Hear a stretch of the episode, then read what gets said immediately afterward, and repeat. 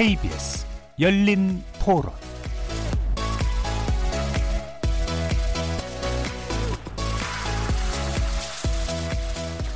안녕하십니까. KBS 열린 토론 정준희입니다.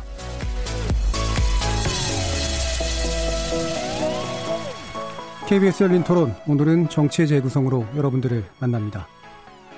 두 가지 죽음을 두고 사회가 몸살을 앓고 있습니다.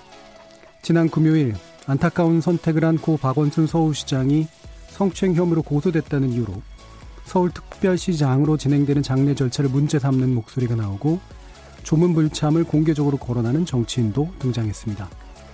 다른 한편 고 백선엽 죽군 대장의 장지를 두고 논란이 일었는데요. 고인의 친일 행적을 이유로 현충원 안장에 반대하는 여론이 있기 때문입니다. 결국 대전 현충원으로 결정이 났지만 여권을 중심으로 현충원에 안장된 친일 행위자의 이장을 추진하는 법이 발의되면서 이후에도 관련 논란은 이어질 것으로 예상됩니다. 정치 재구성 논객들과 각 당의 입장 살펴보겠습니다. 다른 한편 정부 여당이 부동산 대책 관련 입법 추진에 속도를 내고 있지만 미래통합당이 정부 정책과는 상반된 내용의 개정안을 발의하면서 반대 입장을 분명히 하고 있죠. 국회 통과 과정이 어떨지 주목되는데요. 이어지는 2부에서는 종부세와 양도세 개정안 관련된 쟁점 짚어보도록 하겠습니다.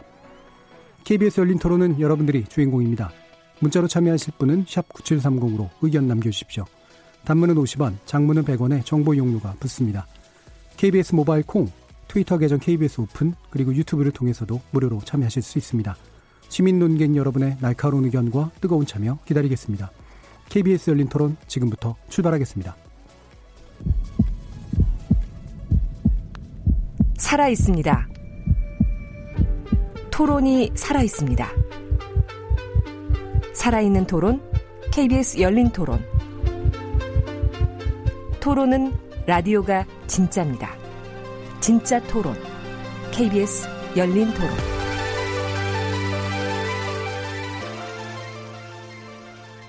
정치의 이면을 짚어 더 나은 정책 이해를 돕고자 마련된 정치의 재구성 함께 해 주실 네 분의 논객 소개하겠습니다.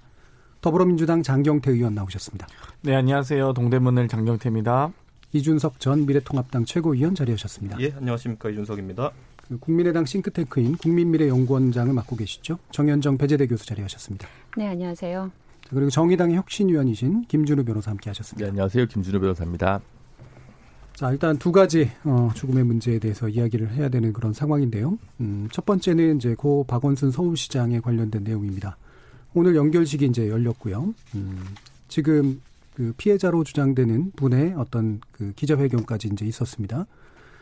일단은 고 박원순 시장이 성추행 의혹으로 고소된 직후에 이제 극단적인 선택을 했다라고 하는 두 가지가 연결이 되면서 어, 조문 관련된 논쟁이 어, 정치권을 달구고 있는 그런 상태이긴 합니다.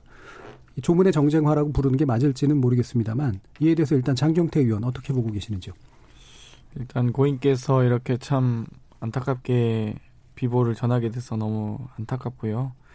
사실 이제 어찌됐건 고 박원순 시장님은 또 인권 변호사로서 또 시민운동의 길을 닦았던 분입니다.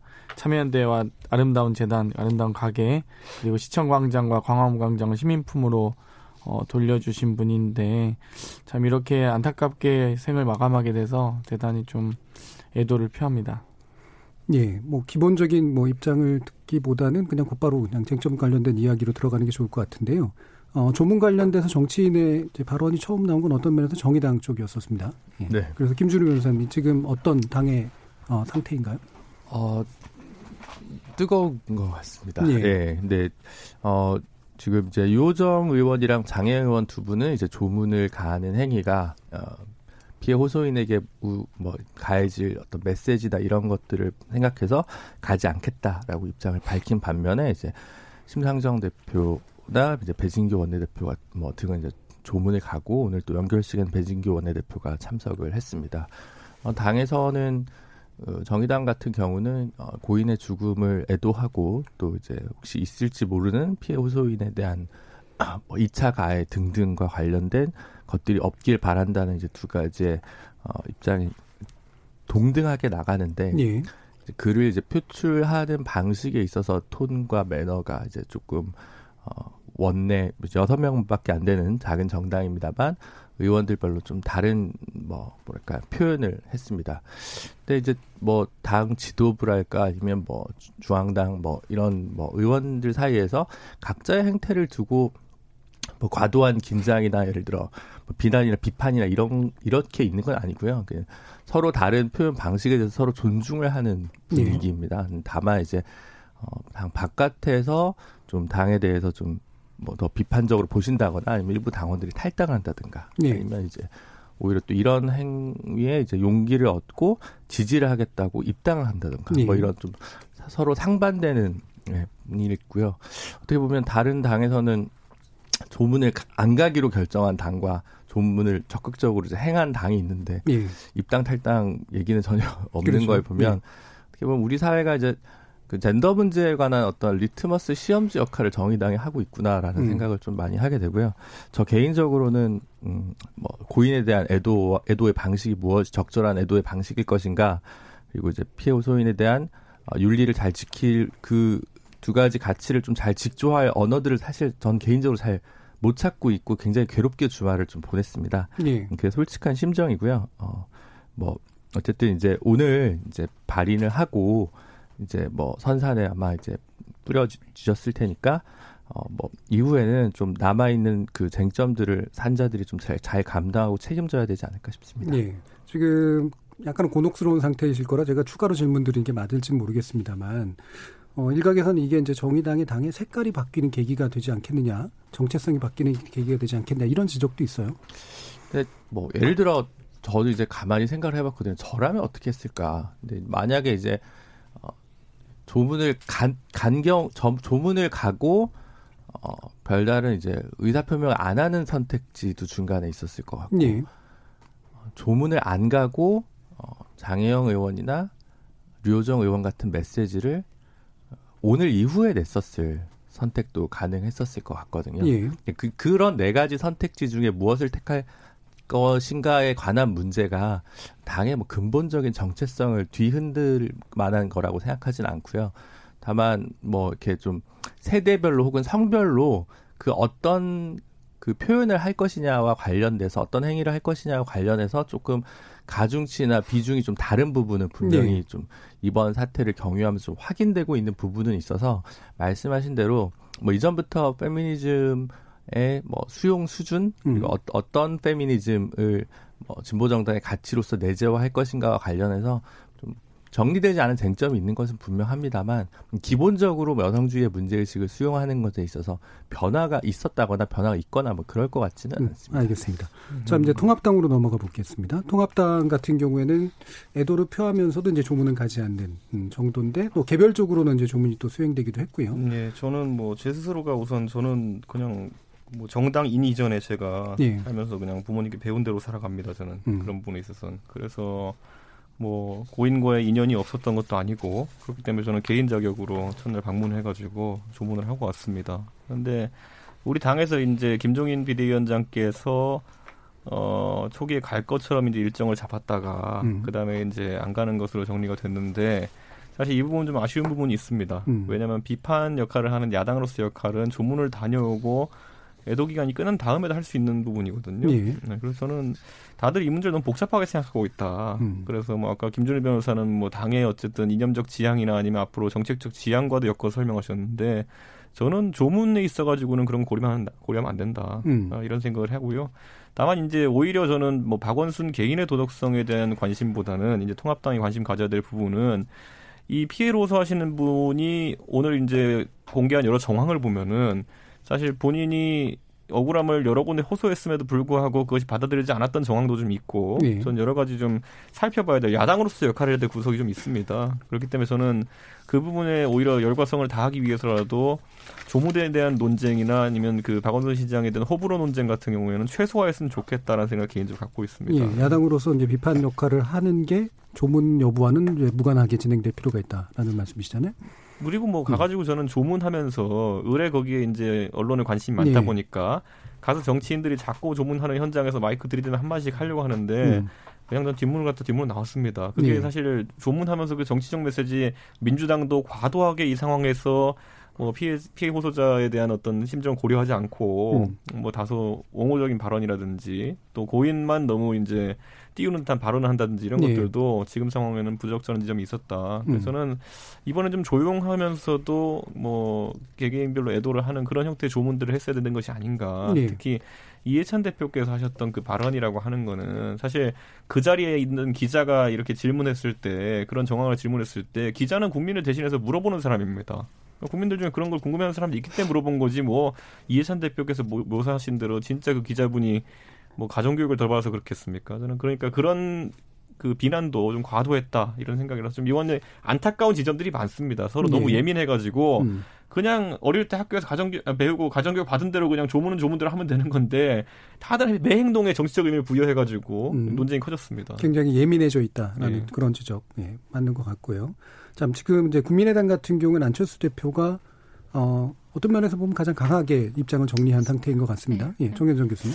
그 처음에 이제 조문을 하지 않, 겠다 이렇게 공개적으로 말씀을 하셨을 때, 뭐 방금 이준석 최고위원이 말씀하신 것처럼 사실은 이제 망자에 대한 네. 어떤 조문이라고 하는 것은 아, 좀 별개의 문제로 봐야 되는 것 아닌가라는 생각을 저는 개인적으로 갖고 있었어요. 근데 오늘 2시에 이제 기자회견이 있지 않았습니까? 음, 그때는 이미 그 사건의 내용에 대해서 어, 사실은 뭐 드러난 바도 없고요. 어, 단순히 이제 고소장에 접수됐다라고 하는 사실만 있었을 때였거든요. 네. 근데 오늘 2시에 기자회견의 내용, 특히 이 고소인이 4년 동안 지속적으로 어 여러 가지 뭐 음란물이라든지 또 비밀 어, 대화방으로였던 초대 뭐 이런 어떤 여러 가지 고통 들어온 수, 순간에 대한 얘기가 있었습니다. 네. 안철수 대표는 늘 언제나 그 피해자 중심주의라는 거를 강조해 오신 분이거든요. 네. 그래서 그런 생각을 했습니다. 혹시 이 문, 이 문상이 우리가 그냥 인간적인 도리 차원에서 하는 그 문상이 이 피해자 입장에서 보았을 때는 어떠했을까라고 하는 겁니다. 오늘 기자회견장에서도 나왔지만 한 50만 이상이 이 서울시 특별 어, 서울 특별시 장으로 치르는 것에 대해서 반대를 했음에도 불구하고 그것이 그대로 이루어지는 것을 보고 그 고소인이 아 이것이 바로 위력이구나. 라는 것을 느꼈다라는 겁니다. 그리고 항상 그 천만 수장의 어떤 그 위력이라고 하는 것을 늘 언제나 불안하게 그래서 저항하지 못하고 얘기하지 못하고 뭐 이런 어떤 과정들을 거쳤다고 피해자가 어, 자신의 어떤 내용들을 기술한 것에서 나왔거든요. 예. 아, 그런 것을 보았을 때 이 조문이 그, 그 피해자 입장에서는 어떻게 에, 이해되었을까라고 하는 것이죠. 혹시라도 그것이 상처를 또 한 번 주고 그 위력을 다시 한번 보여주는 행위가 되는 것은 아닐까. 심지어는 대통령께서도 어, 화환을 보내셨잖아요. 이런 기타 등등의 것이 그, 그 고소인에게 입장에서는 상당한 상처였을 것이다. 그래서 안철수 대표가 처음부터 어, 조문을 가지 않겠다라고 말씀하신 것에 대해서 상당히 이해가 됐습니다. 예. 그러니까 그 피해자로 하여금 가해 또는 2차, 2차 가해를 하지 않는 그리고 그 사람의 고통을 한번 이해해주고 그 중심에서 생각해보는 하나의 어떤 대응 행위로 조문을 하지 않겠다라고 했던 안철수 대표의 어, 의견은 저는 이제 와서는 상당히 타당한 것이 아니었는가라는 생각을 하고 있습니다. 예. 자 그러면 지금 이제 연결식이 진행이 됐고요. 어, 지금 아까 이제 통합당 같은 경우에는 연결식 이후에 필요한 조사가 필요 있다면 진행을 해야 된다. 또는 야당으로서 비판할 것들은 비판해야 된다. 이제 이런 식의 얘기를 해 주셨는데 어떤 식의 절차가 필요하다고 보시는 건가요?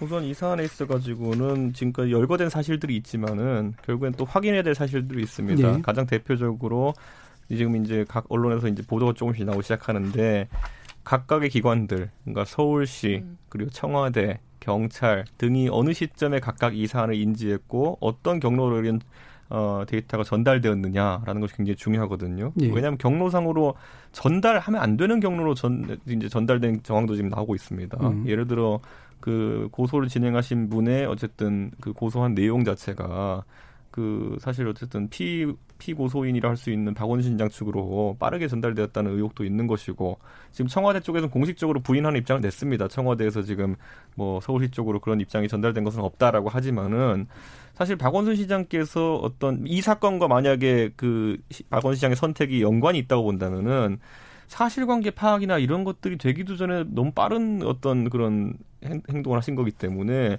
의아한 지점들이 있거든요. 그래가지고 저는 뭐 그런 것들에 대한 실체적 규명을 좀 해야 되지 않나 이런 생각이 들고요. 저는 뭐 이 부분에 대해 가지고 피해자 이제 피해를 주장하시는 분께서 원하신다면은 네. 당연히 절차적으로 지원할 거고요. 그 경찰에서 이것을 수사 형태로 진행하는 것도 있지만은 저희는 우선 뭐저 하태경 의원 같은 경우는 오늘 저희 모임에서 입장을 냈던 것이 그 여가부가 지금 이 상황에서 역할을 좀 해야 된다. 음. 왜냐하면 지금 이 위력에 의한 어쨌든 성추행, 성희롱 이런 것들이 사실 국가기관 내에서 이제 발생한 것이거든요. 그렇기 때문에 이런 것들이 뭐 오고돈 시장권도 있고 했기 때문에 전체적으로 그런 비슷한 환경의 노인분들이 피해를 입는 상황은 없는지 이런 것들을 선제적으로 조사를 하겠다고 나서야 될 것이 여가부인데 지금 상황에 그 아주 뭐 미온적인 대처 또는 어, 저희가 표현하기로는 숨어 있는 정도로까지 느껴질 정도로 반응이 없습니다. 그렇기 때문에 저는 수사를 통해 가지고 아까 언급되었던 국가기관 간의 정보 전달 체계를 파악하는 것도 중요하지만은 비슷한 사례가 지금 서울이랑 부산이라는 대도시에서 두 군데서 비슷한 일이 있었기 때문에 다른 곳에서는 비슷한 일이 없는지 이게 구조적인 문제를 앞으로 어떻게 예방해야 되는지 저는 정부 부처가 선제적으로 나서야 된다고 봅니다. 그 진상조사와 관련된 부분 그 부분에 대해서는 뭐 여가부이든 무엇이든 일단 그 피고소인 자체가 망자이기 때문에 공소권은 없어서 네. 어, 경찰에서 추가 조사를 하기는 어려운 것이죠. 네. 그러니까 피고소인을 소환해서 조사하는 것도 어려운 상황이고요. 아, 그럼에도 불구하고 경찰 스스로가 사실은 우리가 알고 있는 것 중에 하나가 뭐냐면 고소인이 하루 동안 조사를 받았어요. 그리고 본인이 그 휴대폰 내부에 그 뭐 텔레그램이라든지 여러 가지 자료들에 관해서 자신이 그것을 경찰에 자료로 들고 들어가기 위해서 사적으로 포렌식을 받아서 그 증거를 확보해서 경찰 조사를 임했다라고 저희는 그 어, 언론에서 보도를 들었습니다. 네. 그렇다면 경찰이 실제로 지금 수집한 자료가 있을 거예요. 그 증거 자료들이 있을 거 아니겠습니까? 그러면 그 증거 자료에 입각해서 최소한 입장 발표는 있어야 된다고 봅니다. 경찰에서 도대체 자신들이 수집한 것이 무엇이고 어떤 내용을 갖고 있는 것이다. 그리고 그것에 근거해서 보았을 때 자신들은 어떤 입장을 갖고 있다. 이걸 경찰이 스스로 얘기를 해야 될 때가 왔고요. 또 하나 조금 전에 그 이준석 최고께서 말씀하신 것처럼 이게 사실은 지금 의혹이 불거진 것 중 오늘 기자회견장에서 불거진 겁니다. 그러니까 조사가 어, 직접 조사가 수사가 음. 이루어지기도 전에 사실은 그 고소장을 열람할 수가 없거든요. 경찰서로 가야 피고소인이 그 고소장 내용을 확인할 수가 있는 건데 박원순 시장은 경찰서에 온 적이 없어요. 그럼에도 불구하고 그 내용이 전달된 의혹이 오늘 제기가 된 겁니다. 기자회견에서. 예. 그렇다면 이것은 일단 기초조사를 한 것은 경찰 서울경찰청이잖아요. 그 기본 자료가 서울 경찰청에 있었다라고 하는 겁니다. 서울 경찰청에 청와대에 보고할 수 있습니다. 일상 보고로 예. 동양 그 부분은 많이 얘기됐습니까? 예. 예. 그래서 그런 것도 있을 수 있고요. 아니면 어떻게 해서 이것이 피해 고소인에게 전달이 되었는지, 네. 되었다면 어떤 경도로 전달되었는지, 경찰은 그 과정에서 무슨 역할을 했는지 이것을 스스로 밝혀야 될 거라고 생각이 되고요. 예. 그런데 경찰 스스로가 아무것도 지금 얘기를 하고 있지 않습니다. 예, 또 하나는 그 진상조사 또 하나는 서울시의 경우에는 기본적으로 서울시에서 이게 그 피고소인이 이미 의, 견 전달을 한 바가 있잖아요. 예. 그럼 그 내용에 대해서 서울시도 스스로 뭐 밝혀야 입장 밝혀야 될 때가 예. 온 거죠. 예. 알겠습니다. 지금 크게 한 세 가지 네. 쟁점으로 정리를 하셨습니다. 두 분께서 일단 한 가지는 어, 지금 절차의 문제인데요. 예, 그러니까 고소장이나 고소 사실이나 이런 것이 피고소인에게나 아니면 음. 기타의 국가기관에게 어, 무리한 방식으로 전달된 것이 있는지 여부에 대한 부분이 있고요. 그 다음에 이제 서울시나 또는 이제 관련된 내용에서 경찰이 수사에 관련된 입장을 발표해야 되는 것이 맞는지 또는 서울시가 이 부분에서 어떻게 처리하고 있는 것들이 맞는지라고 하는 부분에 대해서 뭔가가 드러나야 된다라고 하는 일단 얘기를 해주셨습니다. 이 부분은 김준우 변호사님 어떻게 보세요? 그러니까 최장집 교수님 같은 경우는 이제 빈소에 와서 어, 박 시장 그때 그런 선택이 책임을 진 거 아니냐라는 어조로 얘기했다는 보도를 봤는데 근데 사실 많은 그러니까 말하자면 음, 박 시장을 되게 생전에 고인을 존경했던 사람들은 이 선택 자체를 좀 납득을 못하는 게 있는 거죠. 그게 오히려 책임 올고 준 방식에 책임지는 방식이 아닌 것 같다. 그래서 결국은 어, 이와 관련해서는 어, 이제 뭐 일정한 진실 규명과 재발 방지를 위한 제도 개선 방안이 마련하기 위한 뭔가 추가적인 조치들이 있어야 된다는 데는 이제 100% 동의를 하는데 예. 경찰 같은 경우는 현재 이런 관련된 사실을 공표하거나 이렇게 될 경우에는 예. 사실 권한 바뀌고 음. 뭐 예를 들어 네, 제가 경찰이면 제가 징계 먹는데 제가 어떻게 그런 선택을 하겠습니까? 경찰한테 그걸 요구하는 거는 좀 경찰 권한 바뀐 것 같고요. 이 문제를 뭐 이준석 최고위원 전 최고위원께서 말씀하셨듯이 뭐 이렇게 국, 뭐 여가부가 됐든 뭐 국가인권위원회가 됐든 뭐 국민고충 처리위원회가 있는 국민권익위가 됐든 좀 어, 피해 호소인 피해자가 좀 어, 힘들더라도 다시 한번 좀 그런 쪽에 진정이나 민원이나 문서를 좀 넣고 좀 이렇게 사건을 좀 어, 진실을 규명하는 방식으로 좀 풀어갈 필요가 있지 않을까라고 생각을 하는데 동의합니다. 예, 정경태요. 아무래도 이제 뭐 그동안은 애도 기간이었으니까요. 또 오늘 아침에 있었던 연결식 전까지는 저희가 어, 이 부분에 대해서 참 좀 조심스럽게 고려해야 된다 생각합니다. 그러니까 뭐 마치 2시에 있었던 기자회견을 보고 아 이럴 줄 알았다라고 생각하는 것 자체가 저는 조금 너무 사후적 판단이다라고 생각을 하고요. 어찌되었건 이 어떤 형벌보다도 무거운 형벌 아니겠습니까? 목숨보다 더 중요한 가치가 어디 있겠습니까? 목숨을 내놓은 이런 사안에 대해서 조금 더 우리는 신중할 필요가 있다 이런 생각을 하고요.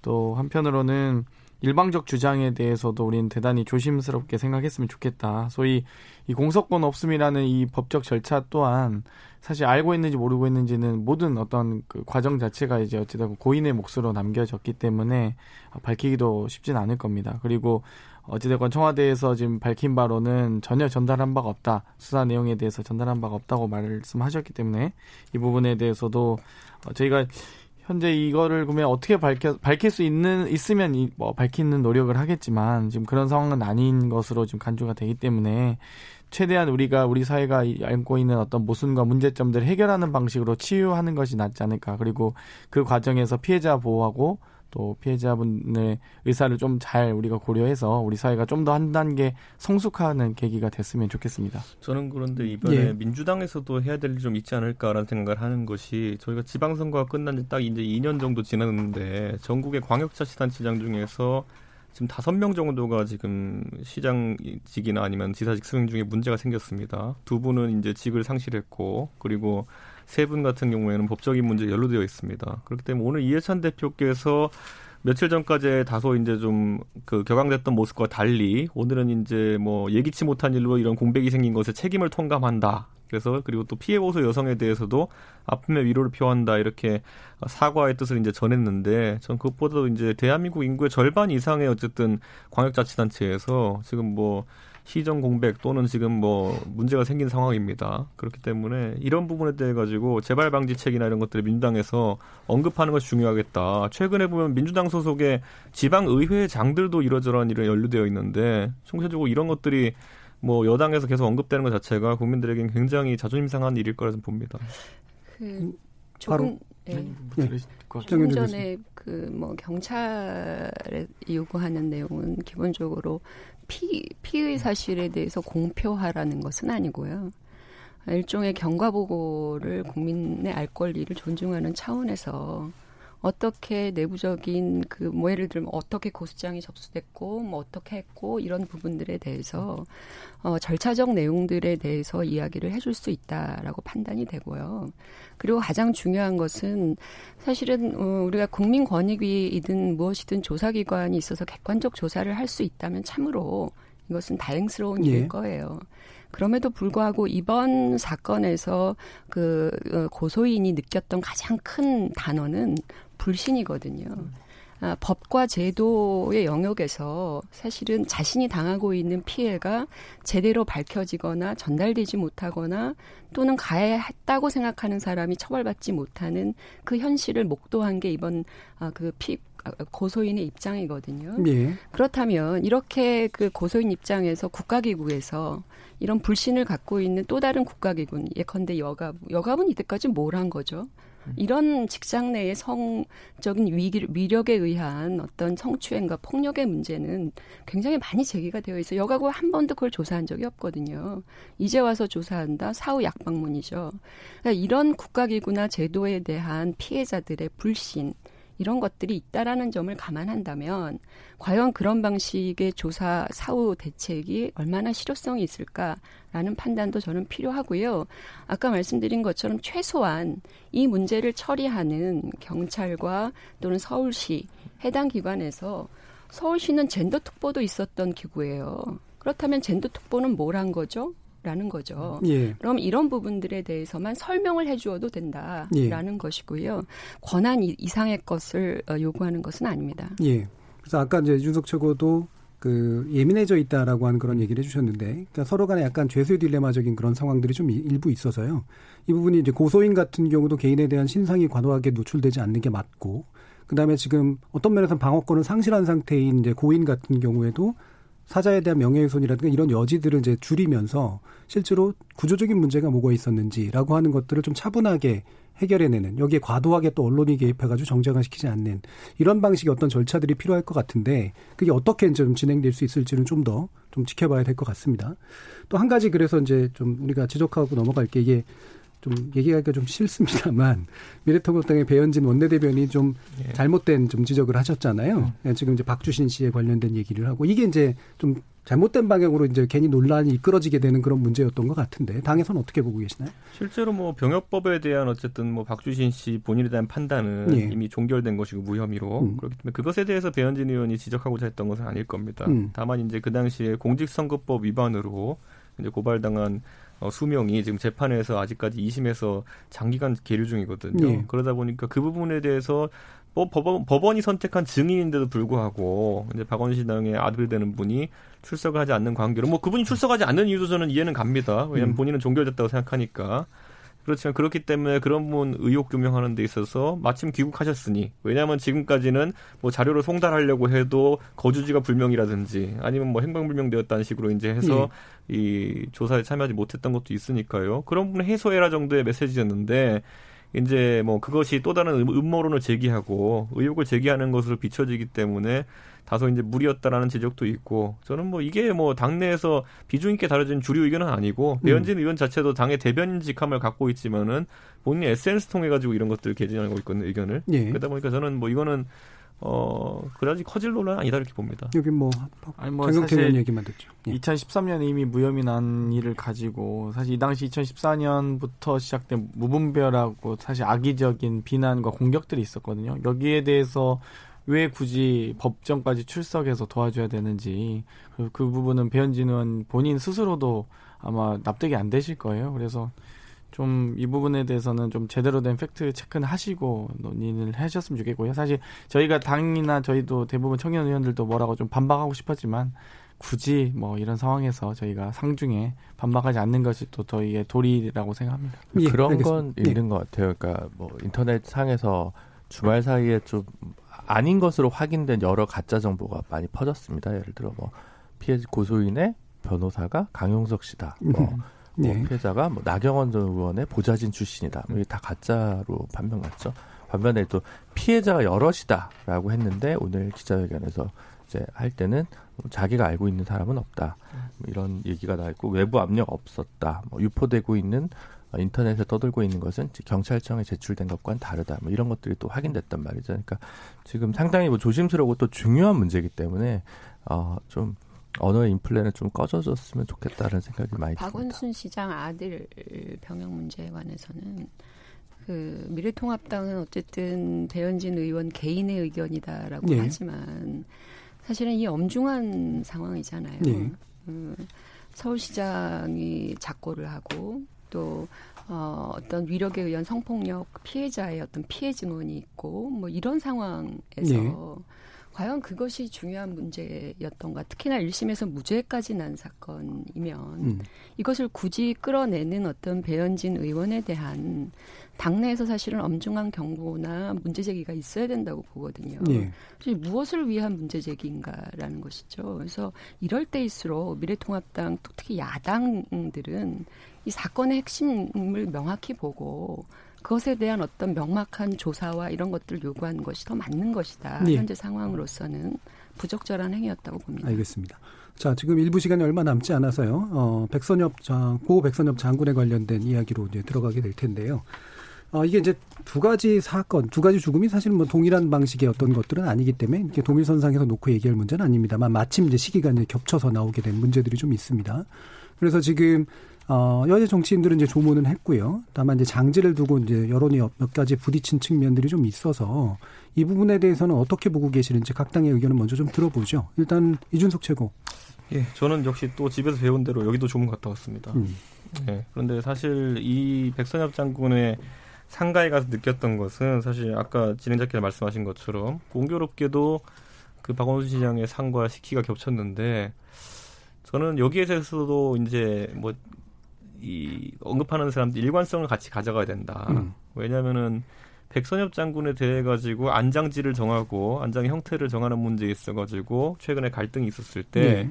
그때 이제 민주당 쪽에 계신 분들이 주로 이야기했던 것이 어 과가 있으면은 그 공을 덮을 수 있다는 취지로 이야기하셨거든요. 무슨 말이냐면은 그 친일의 행적이라는 것이 뭐 만주군의 소위로 복무한 이력이 있다고 한다면은 그분이 뭐 낙동강원 전투에서 대한민국을 살렸다 하지라도 국민묘지 안장하는 것은 문제가 있다 이렇게 제기하셨고 실제로 이제 파물법이라고 이름 지어진 이장법원까지 만들었거든요 예. 지금.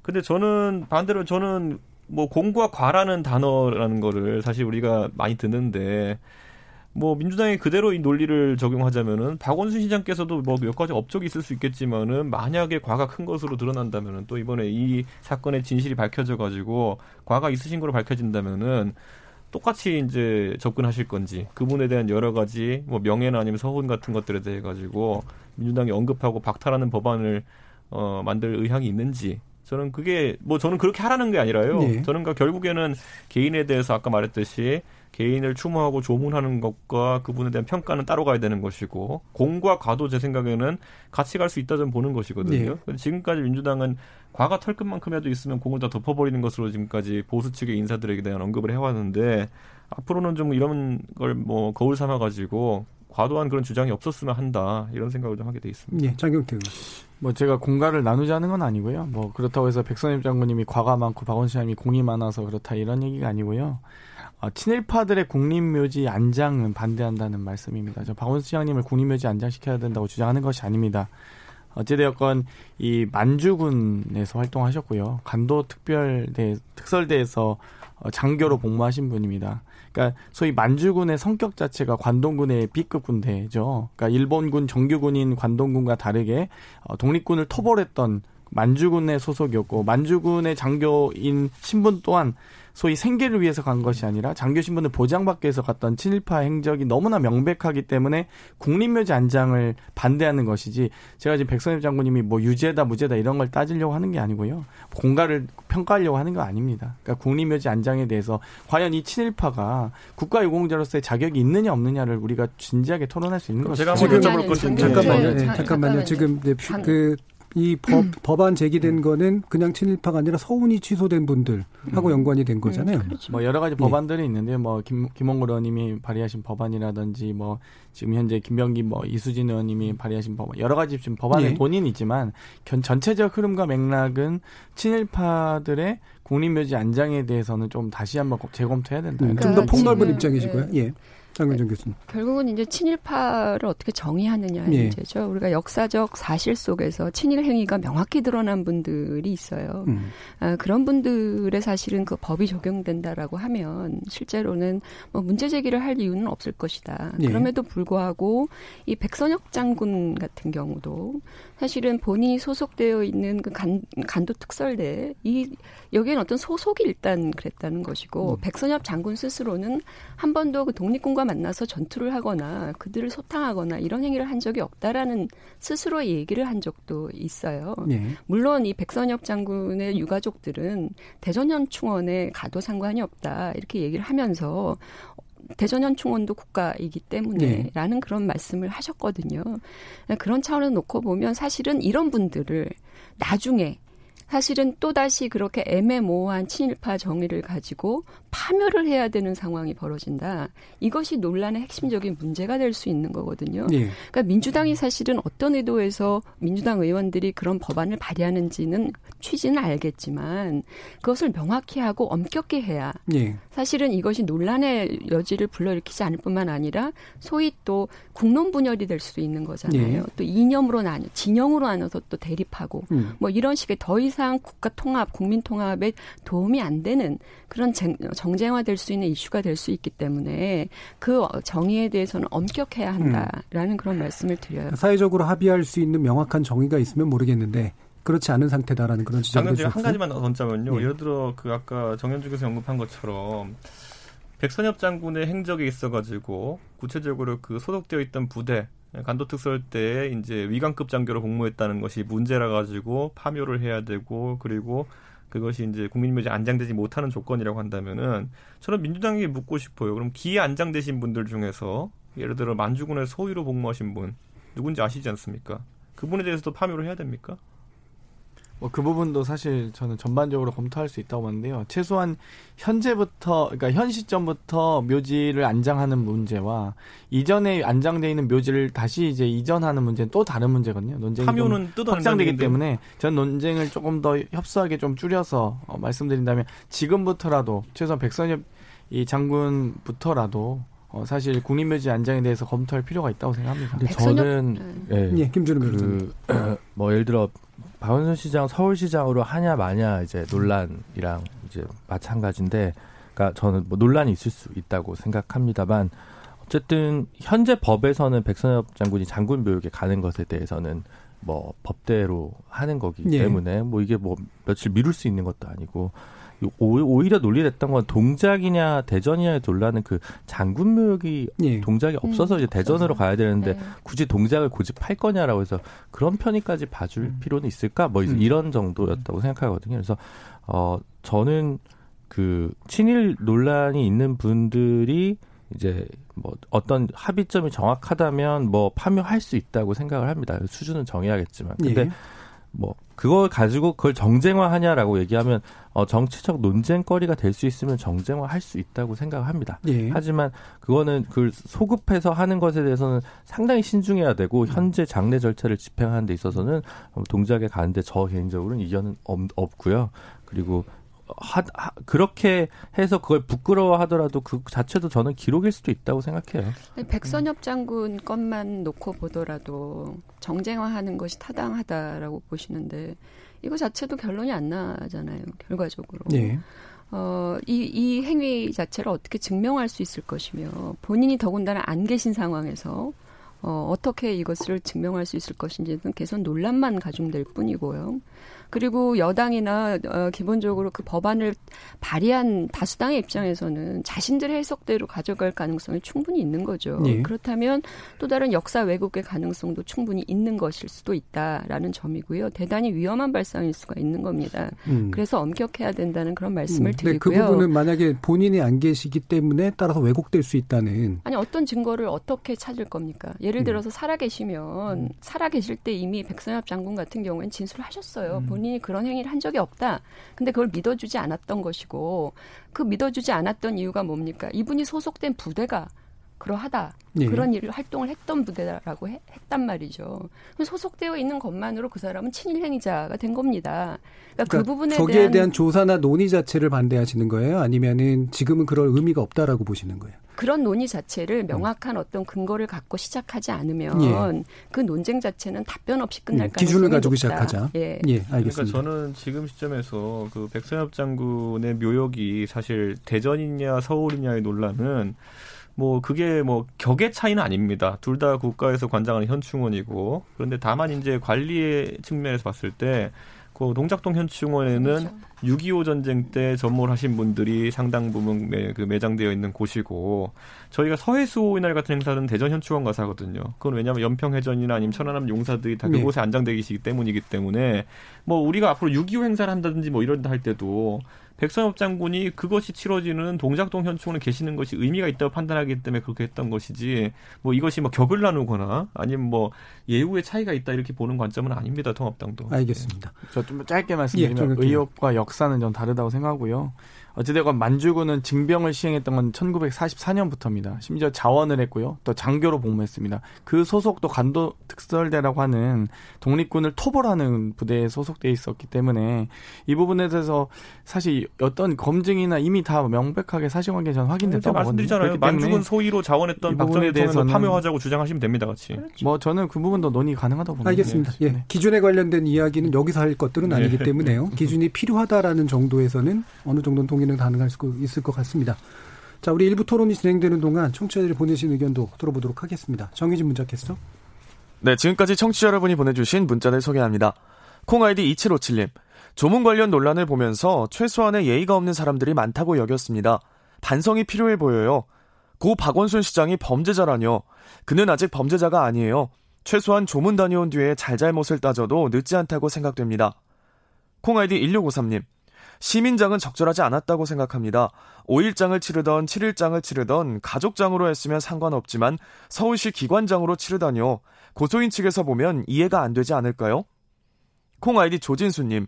그냥 고인을 추모하면 되는데 너무 정치적으로 해석해 정쟁화하는 건 바람직하지 않은 것 같습니다. 콩 아이디 4285님. 박 시장은 세상에서 가장 귀한 생명을 버렸습니다. 그보다 더한 죄값이 뭐가 있을까요? 당사자가 사망했는데 뭘 조사하고 따지겠다는 건가요? 무조건 그 고소자 말만 믿고 망자를 두 번 사망시켜야 합니까? 유튜브 청취자 이준영님. 자살로 죄값을 치렀다는 주장은 그만했으면 합니다. 오만하게도 보입니다. 고소인을 향한 지지자들의 비난도 부당해 보입니다. 라고 보내주셨네요. 네, KBS 열린 토론. 이 시간은 영상으로도 생중계하고 있습니다. 유튜브에 들어가셔서 KBS 일라디오 또는 KBS 열린 토론을 검색하시면 지금 바로 토론하는 모습 보실 수 있습니다. 방송을 듣고 계신 여러분이 시민 농객입니다. 계속해서 청취자 여러분들의 날카로운 시선과 의견 보내주세요. 지금까지 문자캐스터 정의진이었습니다. 토론이 세상을 바꿀 수는 없습니다. 하지만 토론 없이 바꿀 수 있는 세상은 어디에도 없습니다.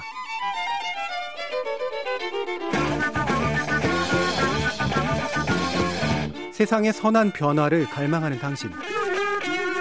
정답이 아니라 질문의 힘을 믿는 당신. 우리 KBS 열린 토론에서 만납시다.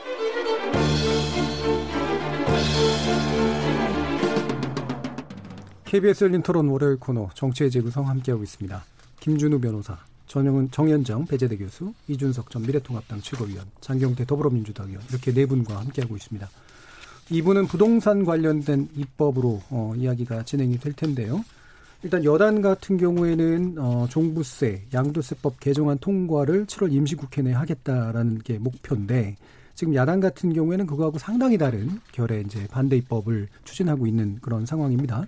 장경태 일단 여당 입장에서 어, 임시국회 통과하겠다라고 보시는 이유 뭡니까?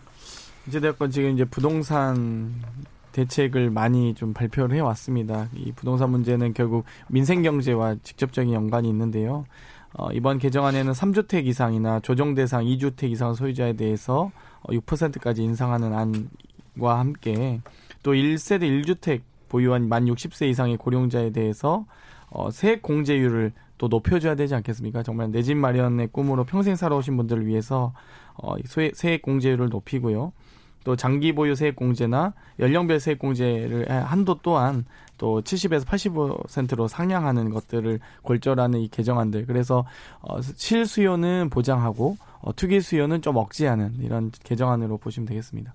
음, 지금 이제 그 임시국회 내 통과를 하려면 어, 사실은 이제 야당과의 협의가 필요한 건 분명히 사실이잖아요. 근데 지금 이준석 최고위원 쪽, 네. 미래통합당에서는 상당히 결이 다른 이제 반대 입법을 지금 추진하고 있는데 어떻습니까? 저희는 이거 대책을 보고요. 뭐 사실 아까 장경태 의원이 취지 자체를 이제 뭐 그 부동산 안정을 위해서 이렇게 한다는 취지로 이야기했는데 이건 외견상으로도 그렇고 내용을 봐도 증세 대체에 가깝습니다. 예. 실질적으로 이렇게 하면 어떻게 부동산이 거래가 활성화되고 매물이 나온다는 건지에 대해 가지고 지금까지 반복했던 실패를 또 반복할 가능성이 있습니다. 음. 왜냐하면 지금 뭐 사실 호가만 지금 들쑥날쑥하고 매매가 이루어지는 정황은 굉장히 적게 이루어지고 있는데 그렇다면 여기서 집을 좀 더 내놓기 쉽게 만든다든지 이런 것도 있어야 되거든요. 근데 이제 더 가지고 있으면은 어, 더 세금을 때리겠다. 예, 더 징계하겠다. 이거는 지금까지 한 번도 먹힌 적이 없는 전략이에요. 그러니까 현금이 풍부한 오히려 부자들 같은 경우에는 그냥 들고 끌어고 안고 있습니다. 이, 징, 이 어, 규제라는 것이 뭐 적응해 나가는 그런 또 추세를 보이거든요. 그렇기 때문에 저희 통합당에서는 사실 의원들이 이제 뭐 이거 지역구가 또 이제 강남 지역 강남, 지역구들 네. 위주로 이제 의원들이 발표하신 거긴 한데 결국에는 종부세율을 낮추고 그리고 뭐 일부 의원들 같은 경우에는 양도세에 대해 가지고 오히려 특혜를 줘 가지고 거래를 활성화시키자. 예. 거래가 활성화되게 되면은 이게 지금 호가만 들쭉날쭉한 상황에서 벗어나서 실거래가가 정확하게 형성이 되어 갑니다. 이게 부동산 가격 안정이 굉장히 중요하거든요. 사실 아무도 안 사면서 공, 그, 공허한 호가만 지금 이제 부동산 밖에 크게 써붙이는 이런 상황들이 반복되는 것도 심리에 상당히 영향을 주거든요. 예. 저는 실거래를 활성화시킬 수 있는 방법들이 오히려 미래통합당에서는 관심을 갖는 지점이다 이렇게 봅니다. 음, 지금 이제 일단 생각해 보면 양, 양당의 입장을 보면 어, 지금 그 지금 민주당에서 추진하고 있는 것들은 다 틀어막은 형태이기 때문에 실제로 어, 압박은 가해지지만 거래가 활성화될 것 같다는 느낌은 안 받고요.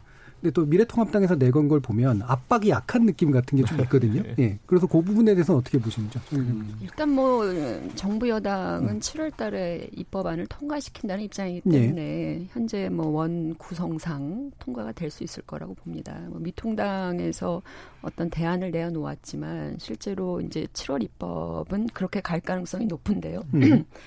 일단 6.17 이후에 최근에 나온 대책을 조금 살펴보면 변화는 좀 있는 것 같습니다. 그러니까 네. 지난 시간에 실수요자들 또는 일가구 1주택자들 를 옥죄서는 안 된다라는 얘기했고요. 제가 뭐 취등록세 얘기도 하고 뭐 그랬습니다. 네. 그래서 아마 정부에서 이제 투기나 다주택자 중심으로 이제 세율을 인상하고 또 더 세게 옥죄이는 이게 이제 이제 후속 조치의 핵심적인 네. 내용인 것 같아요. 근데 이제 문제는 그렇다고 해서 이 일가구 일주택자들을 미통당은 사실 이 부분을 뽑아내서 네.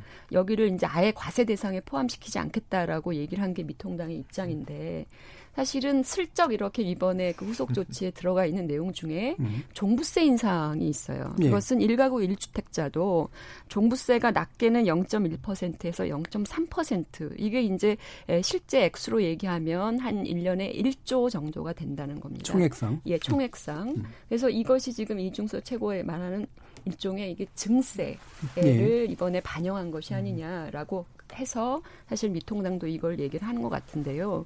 이런 것은 실제로 정부가 뭔가 좀 갖고 있는 원천적인 문제, 즉 어, 집은 사지도 말고 갖고 있지도 말고 팔지도 말라. 지금 이게 이제 그 시장에서의 볼멘 소리거든요. 예. 그럼 이 부분에서 어떤 부분을 일정 부분 완화시키는 것이 음. 사실은 후속 조치에 포함돼 있어야 될 텐데 거기에 하나를 더 얹습니다.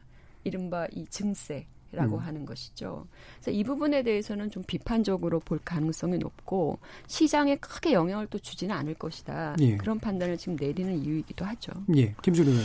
저는 계속 주문했던 그 전월세 상한제 부분이 물론 그게 아마 민주당에서 막 박주민 의원이나 뭐 이런 분들이 따로 발의를 하고 있어서 빠진 것 같은 것 같습니다만 그 부분이 꼭 같이 좀 처리가 되지 않으면 정말 집 없고 이제 주거권이 좀 위협받는 분들 이게 좀 어쨌든 풍선 효과가 전월세 인상으로 미치지 않도록 하는 부분에서 그 부분이 꼭 같이 들어갔으면 좋겠고요. 그리고 왜 그 저기 중국 자본이 전 세계 투자를 막 하다 요즘 좀 회수돼서 좀 낮습니다만 캐나다 예를 들어 캐나다에서 이제 집값이 엄청 올랐을 때 밴쿠버 쪽에 네, 거기서 이제 외국인 취등록세를 별도로 15%를 받다가 나중에 20%를 올리고 거기 거주하지 않으면 빈집세를 또 연 2%를 예. 따로 받는 주제 정책을 실시했거든요.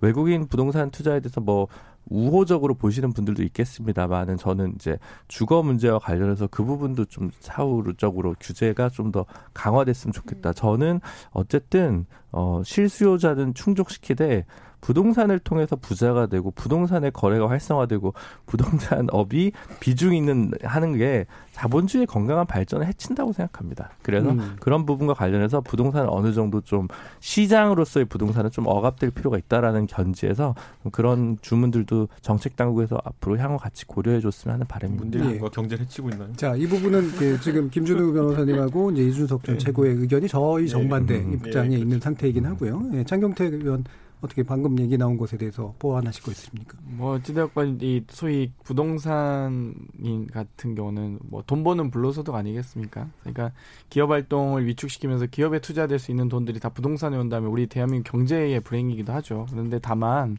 저도 모든 이 내 집 마련의 꿈 그리고 내가 살고 있는 집이 어, 좀 가격이 올랐으면 좋겠다 이것 자체를 다 투기 수요라고 보지는 않거든요. 좀 지난주에 이준석 최고가 이야기했듯이 당연히 내가 살고 있는 집이 가격이 오르면 좋겠죠. 그런데 그 단순히 그런 모든 어떤 이집 그 자가를 가, 보유한 분들이 모두 그런 마음을 갖고 있는다면 이건 대한민국 어쨌든 우리 부동산 정책 자체가 다 마비되는 상황을 이룰 수 있기 때문에 저는 이런 그런 어떤 어, 의지와 의사들을 충분히 감안하면서 이 부동산 대책을 해야 되는 부분이 좀 어려움이 있기 때문에 아마도 앞으로는 이, 이 투기 과열 지역과 투기 조정 그 조정 지역과 앞으로 이 다른 지역에 대해서 정책이 좀 선별화되면서 좀 다여, 다양화되면서 아마 이런 문제들이 좀 더 해결될 수 있을 저는 여당이 그런데 부동산 정책에 대해 가지고 사실 개발을 통해 가지고 지역의 가치가 상승한다는 것이 진짜 이 투기 수요에 의한 것이 아니라 실제 수요에 의한 것이라면은 정책 기반자들이 추구해볼 방법이긴 하거든요. 저는 그 음. 그 장경태 의원은 한번 물어보고 싶은 게 여당은 부동산 가격을 낮추기만 하는 게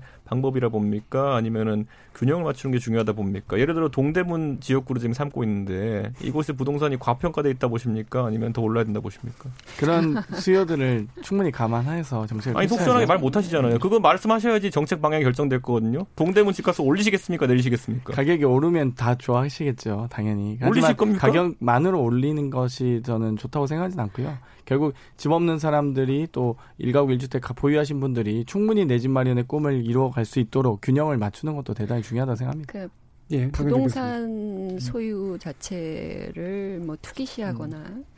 어, 사실 우리가 모, 많은 물건들과 어떤 소유 내용들이 있습니다. 그것이 이제 시장에 내놓아질 때도 있고요. 뭐 금도 있고 뭐 여러 가지 있지 않습니까? 예. 근데 그것이 어쨌든 시장의 수요와 공급의 원칙에 따라서 가격이 급상승하거나 그럴 수 있어요. 가격이라고 하는 것은 오르고 내리는 그 시장의 원칙에 따라서 변동이 가능한 거죠.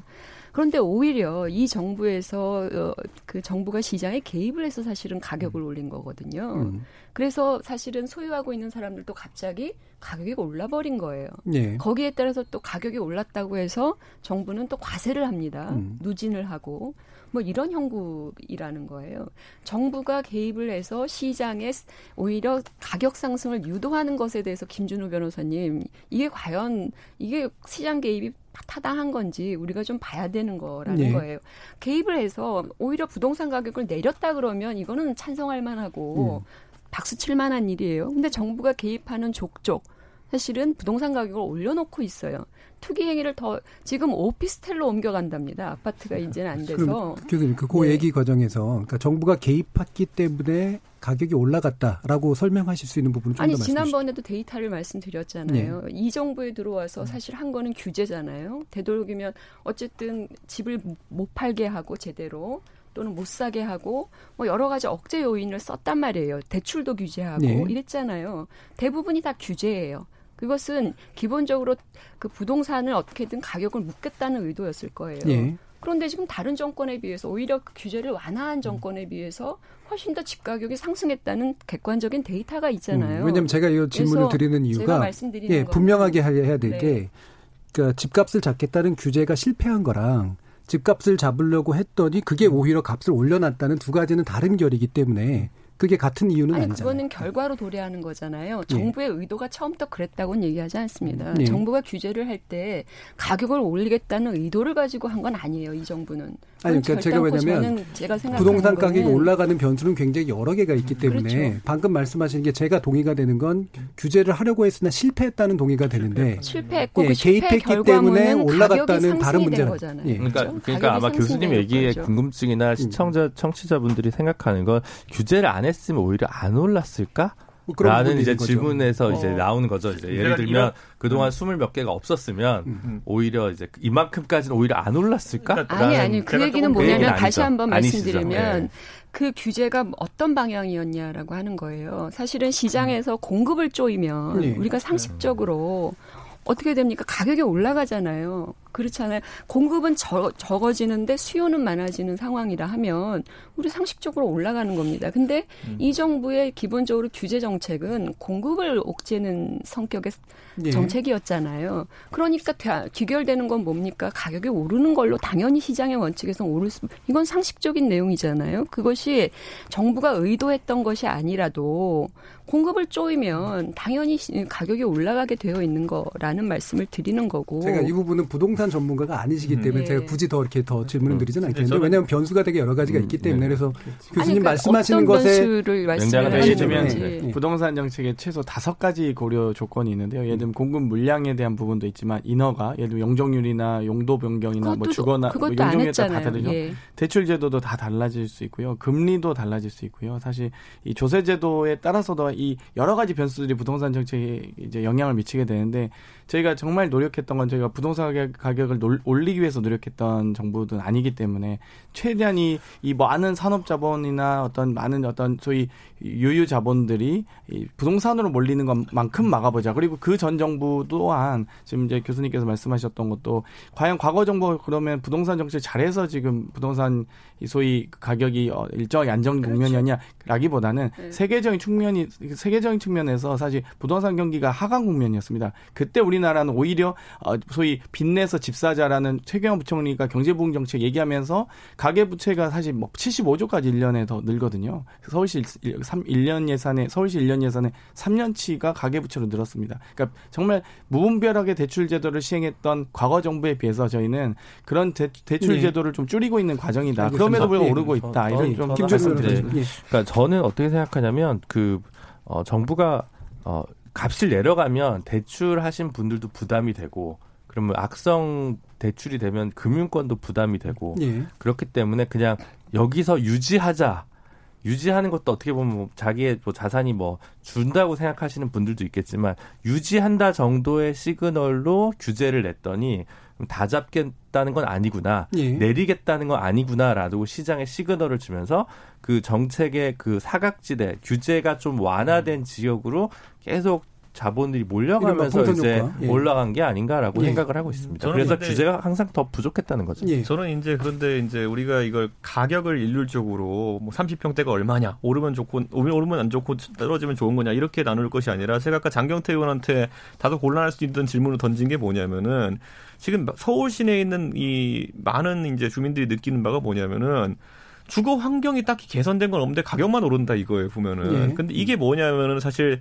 도시 재생의 사이클을 완전히 놓쳐버린 거거든요. 사실 과거에 잘 생각해 보시면 2008년도 이때쯤 MB 정부와 오세훈 시장이 그 당시에 뉴타운 정책이라는 걸 냈을 때 그게 상당한 시민들의 호응을 받았던 게 뭐냐면은 실질적으로 그때 주거 환경 개선이 필요하다는 인식도 같이 있었기 때문이거든요. 근데 그때 이제 만들어 놓은 판이 그 당시에 아까 장경태 의원도 언급했지만은 글로벌 금융위기가 덧붙여가지고 오히려 가격이 하락하는 국면이 이제 나오면서 상당수의 지구들이 수익성을 상실했어요. 수익성 예, 상실해서 예, 사업이, 사업을 추진하기 예. 어려워졌던 거예요. 예. 근데 지금 이 지가 상승이 있어가지고 다시 한 번에 또 이제 변화는 뭐냐면은 일시적으로 일부 지구들 같은 경우에는 수익성이 생기고 있습니다 보면은 그래가지고 도시 재생이 활성화될 수 있는 긍정적인 측면도 조금은 보이거든요. 예. 그러니까 저는 정부에서 결국에는 이 부동산 가격의 상승이라는 것이 아까 제가 말했던 것처럼 투기 세력이 호가만 올리는 방식으로 갈 것이 아니라 진짜 도시재생 등과 결부될 수 있도록 풀어주는 정책, 아까 공급 정책이라 언급했던 것 같은 것들도 같이 네. 나갔으면은 다소 이제 이런 불안감이 그냥 호가만 오르는구나 이런 불안감이 덜 할 텐데 지금은 집은 계속 낡아가는데 가격은 오르는 기현상 속에서 이게 버블이라고밖에 말할 수 없는 상황이 생기다 보니까 예. 우려가 있는 것 같습니다. 그래서 저는 아까 장 의원이 다섯 가지 이제 뭐 요소들 정책적 수단들 얘기했지만은 음. 그 중에서 아까 용적률이라든지 아니면 규제 해제 측면에서도 정부가 검토할 수 있는 건 검토해야 되고 뭐 이율 같은 경우에는 지금 뭐 경제 상황에서 건드리기 어려울 겁니다. 그렇기 때문에 좀 현실적인 도시 재생과 그리고 가격 잡는 정책을 예. 같이 버무려서 좀 갔으면 좋겠다. 지금은 너무 가격에만 그 지표상 왜냐하면 제가 봤을 때는요 이 호가 들쭉날쭉하는 건 있잖아요. 아무도 못 잡아요 그거는 지금 어떤 뭐 주식이 공모가에 세 배로 뛴다 해가지고 그게 실제 가격이라 보는 사람 누가 있겠습니까? 아니 근데 실거래를 보면 네. 그게 이제 온전히 호가라고만 볼 수 없는 게 최근에 제가 최근에 네. 이제 네. 집을 매도하고 매수하는 일가구 일, 주택자입니다 저는. 공직, 바, 고위공직자 네, 고백해야죠. 네, 고백해야 되, 죠 내가 많이 내시는데. 네. 근데 이걸 보니까 실제로 이제 지금 말씀하신 것처럼 음. 시장에 사실은 허수가 음. 사실 가격 상승의 하나의 어떤 네. 단면태인가 저도 사실 의심을 갖고 접근을 했어요. 근데 가서 실제로 보니까 실제로 고가에 준하는 정도의 실거래 가격이 형성이 음. 되고 있는 거예요 시장에서. 네. 게다가 이제 대출이 막혀 있기 때문에 사실은 현금을 갖고 있지 않거나 또는 뭐 어디서 뭐 부모에게 뭐 약간 그 빌려서 갖고 오거나 이런 능력이 없다면 그걸 살 수가 없는 거예요. 그러니까 사실은 굉장히 불안해지는 음. 거예요. 음. 내가 막상 집을 사야 살아야 되는데 이걸 집을 살 수 없다라고 하는 이 불안감이 제가 볼 때는 정부가 이때까지 이 불안감에 대한 여러 가지 시그널을 계속해서 주어왔고 그것이 말씀하신 것처럼 실제로는 어 가격을 허수가 아닌 실거래가를 올리는 방향으로 가고 있는 내용들이 저는 체감을 해서 아까 말씀을 예. 드린 거예요. 알겠습니다. 네. 예, 장경철.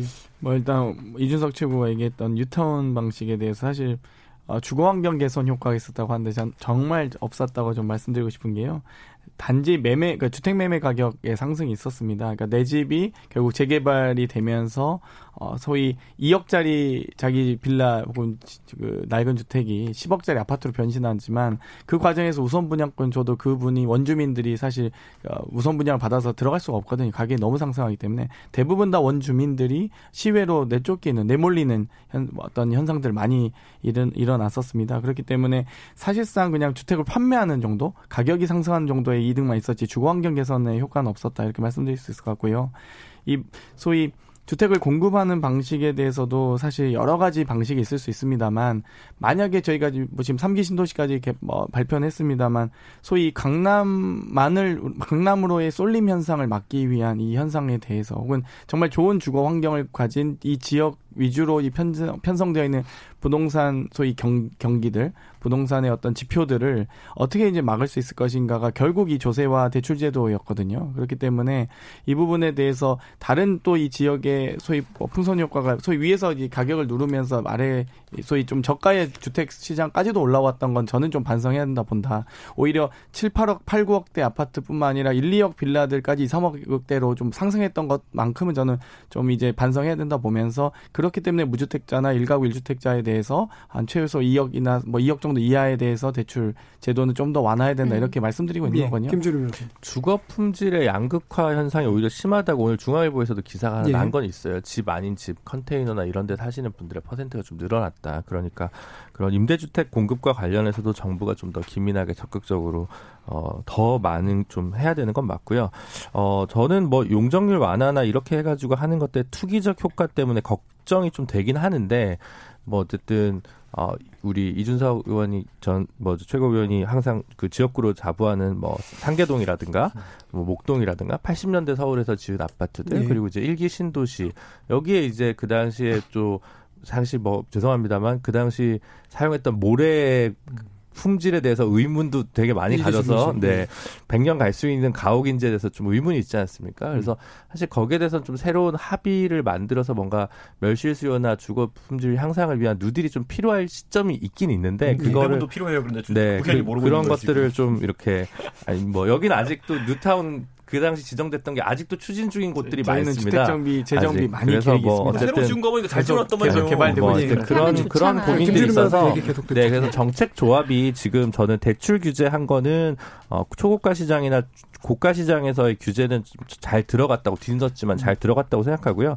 그러니까 그 원하는 요구 사안들과 불만들이 이유 있는 불만인 경우가 있고 부자가 되고 싶은 욕망은 뭐 이유는 있지만 전 동의하기 어려운 불만. 그러니까 땅 부, 이걸 사서 뭔가 저기 부를 더 쌓겠다. 집을 잘 사서 차액을 통해서 실현하겠다는 그런 욕망들에선 좀 제어할 수밖에 없지 않냐. 그래서 예. 그런 것들을 좀 더 종합적으로 잘 고려한 정부가 될 이거 정부가 됐으면 좋겠는데 최근 논란이 되고 있는 거 관련해서 어 모든 일을 하다 보면 사람이 좀 지치고 예. 좀 이렇게 돼서 한번 국토부 장관을 한번 교체를 할 때도 되지는 않았는가라는 생각도 좀 한편으로 좀 해봅니다. 예. 마지막 마침 그 얘기가 나와서요. 네. 마지막 마무리는 그거 네. 가지고 얘기를 해보죠. 정부의 대책이 어떤 데서 나와야 되느냐라고 하는 건데 일단 이제 김현미 장관에 대한 경질성 어떤 조치가 필요한지에 대한 의견도 좋고요. 아니면 다른 의견도 괜찮습니다. 예. 경질이라기보다는 이제 교체가 교체. 필요한 게 아니냐. 예. 지금 어, 초대 장관이잖아요. 굉장히 오랫동안 재임을 했고 물론 일관성, 정책의 일관성이라고 하는 차원에서는 역할이 있을 수도 있겠으나 이게 지금 번번이 실패의 평가들이 돌아오고 있다 그러면 음. 어, 저는 계속해서 움직이지 않는 이 정부의 부동산 정책의 기본적인 기조를 다시 한번 되짚어서 바꿔줄 수 있는 최소한의 변경을 가할 수 있는 그리고 시장과 또는 일반 시민들이 생각하는 실질적인 내용으로 바뀔 수 있다면 기조를 과감하게 좀 변경할 수 있는 그런 새로운 지도부 또는 새로운 전문가가 네.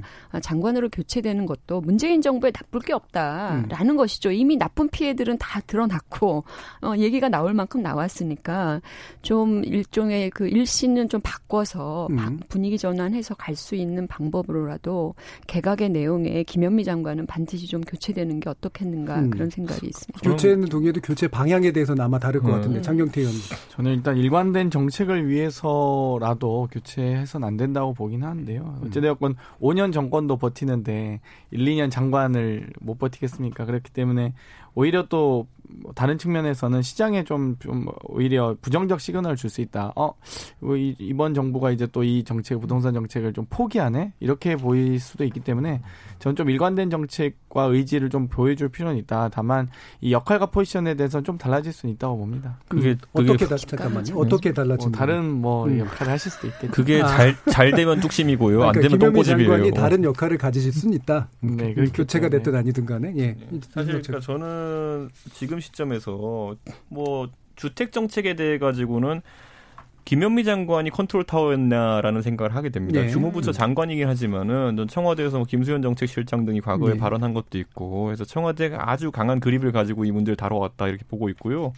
만약에 지금 시점에 김현미 장관에 대한 문책성 인사로서 이게 분위기가 반전된다고 본다면은 저는 그건 아니란 인식이고 네. 저는 그거야말로 이제 삼국지연이 나오는 그거 아닙니까? 청와대에서 불러 가봤더니 자네에게 빌릴 게 하나 있네. 뭐 이런 거 아닙니까? 근데 저는 그런 정도의 상황으로는 해결이 안 될 거다 이렇게 보고 우리가 오늘 언급했던 여러 정책이 있어 정책 전환의 가능성을 보여주는 게 중요하지 않냐. 음. 그래서 저는 그 바, 그것을 발표하는 전환을 발표하는 분이 김현미 장관이든 청와대인지 그건 관계없고 다만 지금까지 아까 장경태 의원이 결국에는 뭐 사실 뚝심에 해당하는 것이 중요하다는 취지로 이야기했는데 원래 잘 되면 뚝심이고 안 되면 똥꼬집입니다. 그렇기 때문에 좀 전환할 그런 정책 전환할 시기가 된 것이 아닌가. 네, 얼마 전에 나오셔서 변화 없습니다. 그랬는데 그분이 전환을 말씀하실 수 있을까요, 김현미 장관이? 예. 또, 또, 시, 또 시키면 할 것 같아요. 그런 얘기도. 그렇죠. 어쨌든 부동산 정책은 그 이제 잘 되면 안 오르거나 양 거래가 한동안 끊기는 거는 음. 정부를 시험하는 시장 시장의 인내라고 보거든요. 저는 올해 이제 시장에서 그 거래 자체가 좀 많이 줄었기 때문에 작년 12월 대책은 괜찮았다고 저는 좀 평가하는 쪽입니다. 그래서 네. 그 지금 저 조금 더 강한 정책을 잘 했으면 좋겠는데 문제는 작년 12월 대책에서도 법안 통과가 안 돼서 그대로인 상황이 좀 있는 거잖아요. 그래서 국 행정부나 뭐 국토부에서 할 수 있는 게 있고 국회에서 할 수 있는 게 있는데 국회가 작년 분위기가 그랬습니다. 표 때문에 못 할 거다. 음. 그리고 실제로 표 때문에 떨어진 분이 뭐 김부겸 의원도 사실은 그 저기 부동산 정책 때문에 떨어졌다고 평가를 많이 받고요. 분당이나 뭐 강남 이쪽 용산 다 네. 마찬가지 아니겠습니까? 음. 선거 지났으니까 이제는 어좀 뚝심 있게 민주당이 좀 개혁을 좀더 강한 개혁을 방안을 좀 법안으로 보여줬으면 좋겠습니다.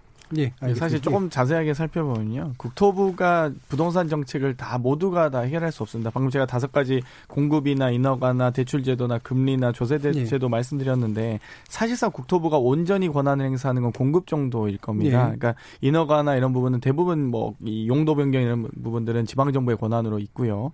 대출 제도나 금리나 조세 제도는 사실상 기, 그 기재부가 권한을 가지고 있지 않습니까? 그렇기 때문에 온전히 이 국토부만의 책임으로 할 수도 없고요. 사실 이 경제부처와 국토부가 예. 함께 공조해서 알겠습니다. 잘 해결해야 된다고 예. 생각합니다. 그래서 청와대 얘기를 또 하셨던 것 대통령, 같은데. 대통령 문책하자는데요? 알겠습니다. 자, KBS 열린 토론 월요일 코너 정치의 재구성 오늘은 이 정도로 마무리하겠습니다. 오늘 토론 함께해 주신 장경태 의원, 이준석 전 최고위원, 정현종 교수, 김진웅 변호사 네 분 모두 수고하셨습니다. 감사합니다. 네, 감사합니다. 저는 내일 저녁 7시 20분에 다시 찾아뵙겠습니다. 지금까지 KBS 열린 토론 정준이었습니다.